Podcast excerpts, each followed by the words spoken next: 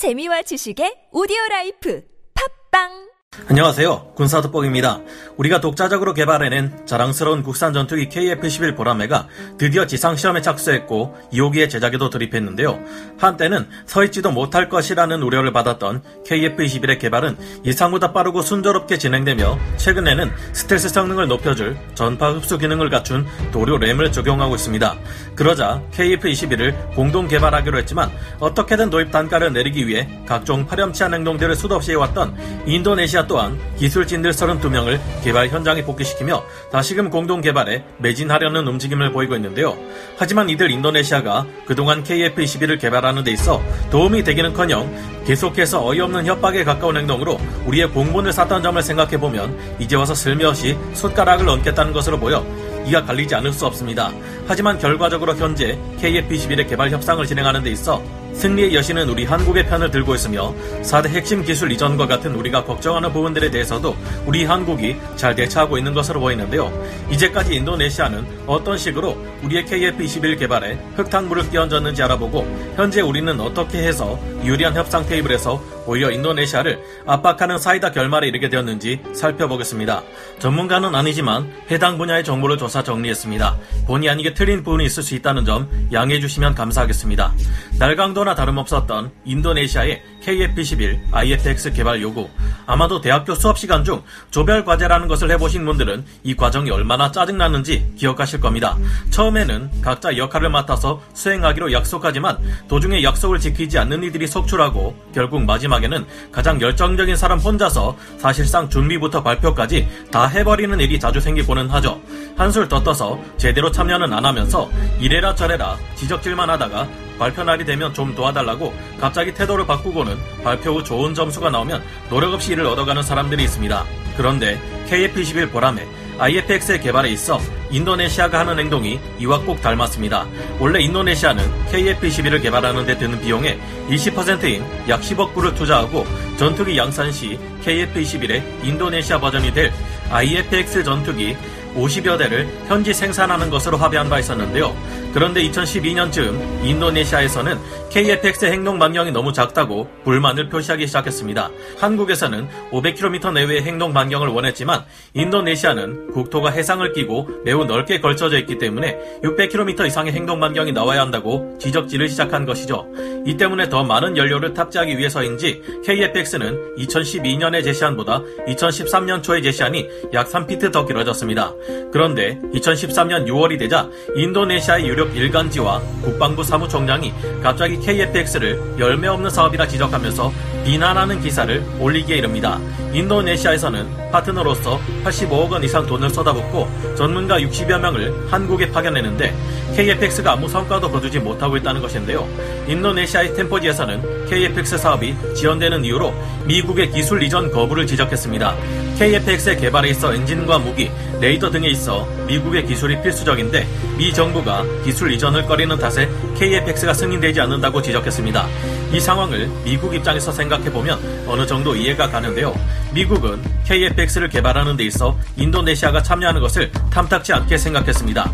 만약 미국이 최신의 전투기 핵심 기술을 한국에 이전할 경우 한국은 다시 KFX 판매를 이뤄내기 위해 핵심 기술의 수출을 위한 미끼로 사용할 것이라는 우려가 나오게 된 것인데요. 인도네시아는 미국과 밀접한 동맹 관계를 맺고 있는 나라가 아니며 친중, 친러 성향을 띠고 있기에 믿을 수 없다는 것입니다.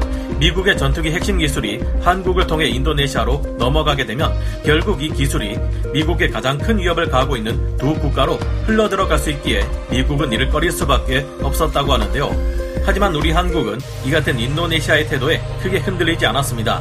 그러자 2014년 이후 인도네시아는 투자를 미루겠다고 합니다. 그리고 2016년 1월에는 인도네시아의 국영 방산업체인 디르간 딸의 보디 산토소 사장이 이상한 소리를 하기 시작합니다. 200명에서 300명을 한국에 파견할 것입니다. 우리는 개발 비용의 20%만 부담하지만 이 항공기 개발 기술의 100%를 전수받게 될 것입니다. 기술 이전은 20%가 아니라 100%입니다. 라고 강조까지 해서 말한 것인데요. 투자는 20%만 하면서 100%를 다 가져가겠다고 하니 이대로 계약을 이행한다면 우리는 노력은 혼자 다 했으면서 퍼주기는 다 퍼주는 호구 같은 복학생 선대가 되어버릴 상황입니다.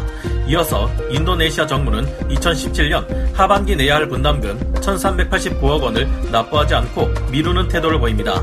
그러더니 2018년 4월 20일 국내 언론의 보도에 따르면 인도네시아가 KFX 사업을 재검토하고 있다는 소식까지 나왔는데요. 인도네시아는 러시아와 가까운 관계를 취하고 있는데 미국의 기술이 대거 들어가는 KFX의 도입과 기술 이전이 가능한 말이겠냐며 내부의 반대 세력이 점차 대두되고 있다는 소식이 나온 것입니다. 2018년 5월에 인도네시아는 일부 물량을 생산만 하고 대외 판매권은 한국만 가진다는 점 등을 재협상해야 한다는 발언까지 내놓기에 이르렀는데요. 이후 인도네시아는 2019년 1월 2일 KFX의 체계 개발 분담금인 1320억 원을 송금했지만 얼마 지나지 않아 드디어 그들의 본색을 드러내기 시작합니다. 2019년 3월 인도네시아 정부는 KFX 사업에서 자신들이 부담할 분담금을 낮추면서 기술 이전은 오히려 늘리겠다는 내용의 재협상안을 한국에 제안할 것이라는 현지 언론의 보도가 나왔습니다.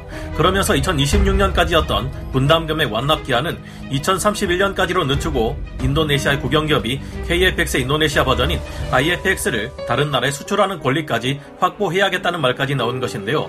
20%의 부담금도 많으니 이것보다 더 돈은 적게 내면서 이에 대한 대부분의 기술은 통째로 다 넘기고 자기네들이 생산하는 것은 물론 다른 나라에 수출하는 것까지 허락해달라는 말도 안 되는 주장입니다. 그야말로 지나친 할인과 무제한에 가까운 양보를 강요하는 날강도 전략이라 볼 수 있죠. 인도네시아는 이렇게 KFX에는 무제한 양보를 요구하면서 돈이 없다고 징징대더니 러시아 전투기를 10대나 추가 도입하는 행태를 보였습니다. 돈 없다는 말은 알고 보면 거짓말이었다는 것이죠.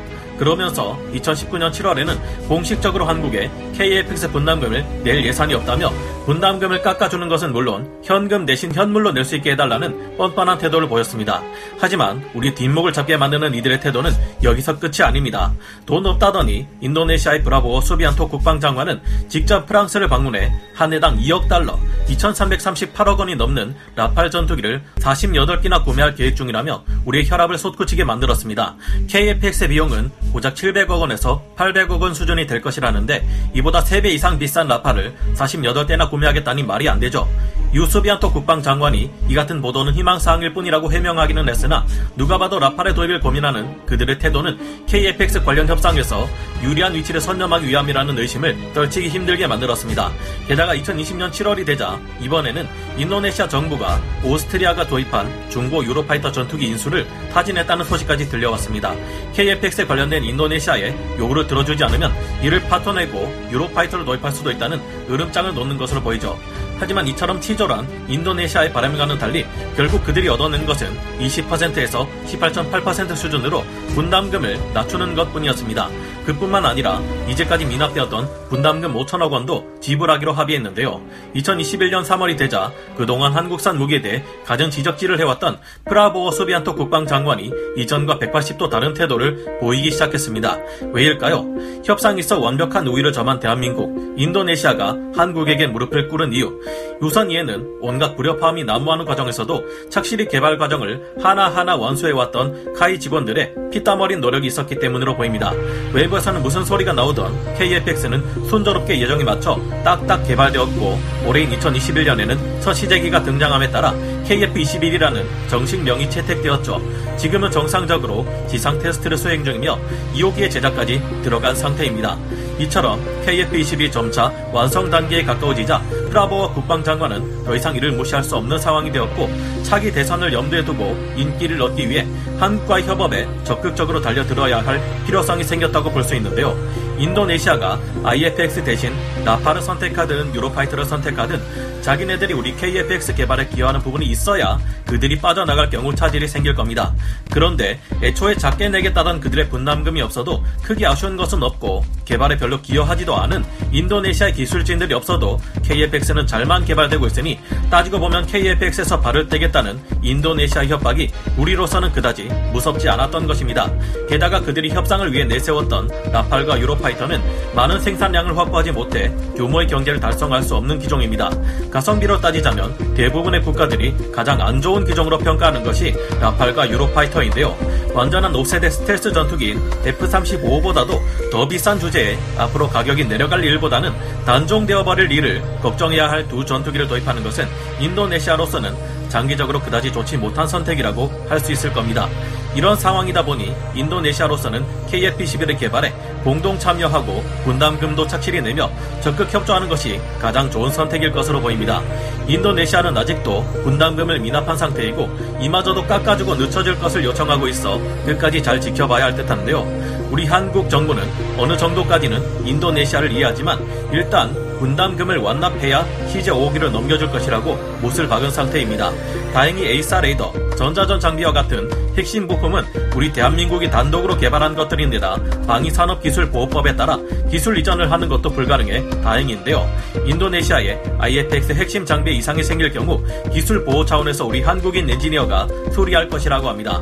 지금 미국의 F-35가 그런 것처럼 말이죠. 인도네시아는 2021년 8월 11일 KF-11 프로그램 복귀를 선언하고 32명의 인도네시아 엔지니어들이 업무 복귀를 준비하고 있는데요. 이 인원은 앞으로 연말까지 100명으로 늘어날 것이라고 합니다. 우리 입장에서는 이가 갈리는 인도네시아이지만 현재 상황은 인도네시아 쪽이 저질러 놓은 잘못도 있고 협상 관계상 우리가 우위를 점했으니 이를 잘 이용해 KF-11의 가격도 낮추고 중동 국가나 동남아 국가들의 KF-11의 판매 가능성 또한 높일 수 있으면 좋겠다는 생각이 드는데 여러분은 어떻게 생각하시나요? 오늘 군사 돋보기 여기서 마치고요. 다음 시간에 다시 돌아오겠습니다. 감사합니다. 영상을 재밌게 보셨다면 구독, 좋아요, 알림 설정 부탁드리겠습니다.